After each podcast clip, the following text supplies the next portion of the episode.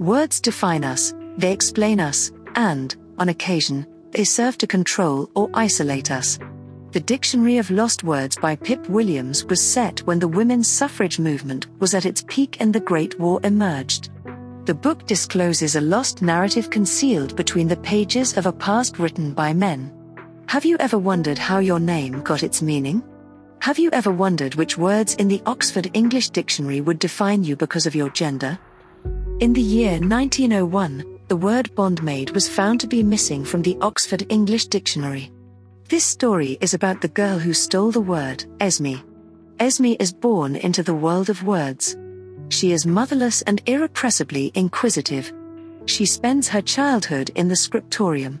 Scriptorium is a garden shed in Oxford, where her father and a group of dedicated lexicographers are assembling words for the very first Oxford English Dictionary. Esme's place is, however, beneath the sorting table where her presence is unheard and unseen. One day, a slip containing the word bondmaid flutters to the floor. She rescues the slip and stores it in an old wooden container. The container belongs to Lizzie, Esme's friend. Lizzie is a young servant in the massive house. Lizzie is, however, eight years older than Esme. She played the role of a mother and companion, especially when Esme got banished from Scriptorium for interfering with the work. Esme found a purpose.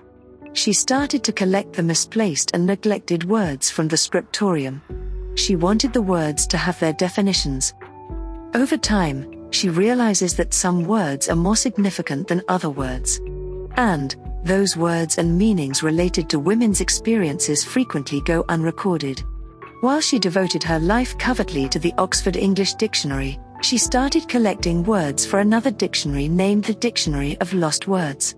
Esme fell in love with words when the importance of words was at its height. The words that people are not aware of but must be, and words that are offensive but people should be familiar with words that define the world, especially the current state, suffrage, the casualties of war, the place of women in society, and more. The real story is also about a garden shed in Oxford where James Murray, a real life lexicographer, built a scriptorium behind his house where he, along with his team, worked hard on collecting words and their meanings. Murray had 11 children. They were all involved in this work of collecting words. This book by Pip Williams is a fine example of the historical fiction genre. Even though the word bondmaid sounds distasteful and certainly not pleasant for the ears, isn't reality the same? The word bondmaid, which means female servant, justifies the story and the plot.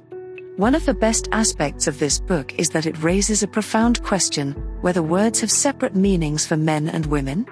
Is there any word that is just for women? Have we lost something in the process of defining words? This book will compel you to take time and even hesitate before giving a firm no. This is certainly praiseworthy writing because that is what the genre of historical fiction is meant to do. They are meant to portray the picture of the times and the reality without any sweet words and masks. Thanks for listening this book review podcast. If you like this review, don't forget to follow so that you do not miss any of our future podcast.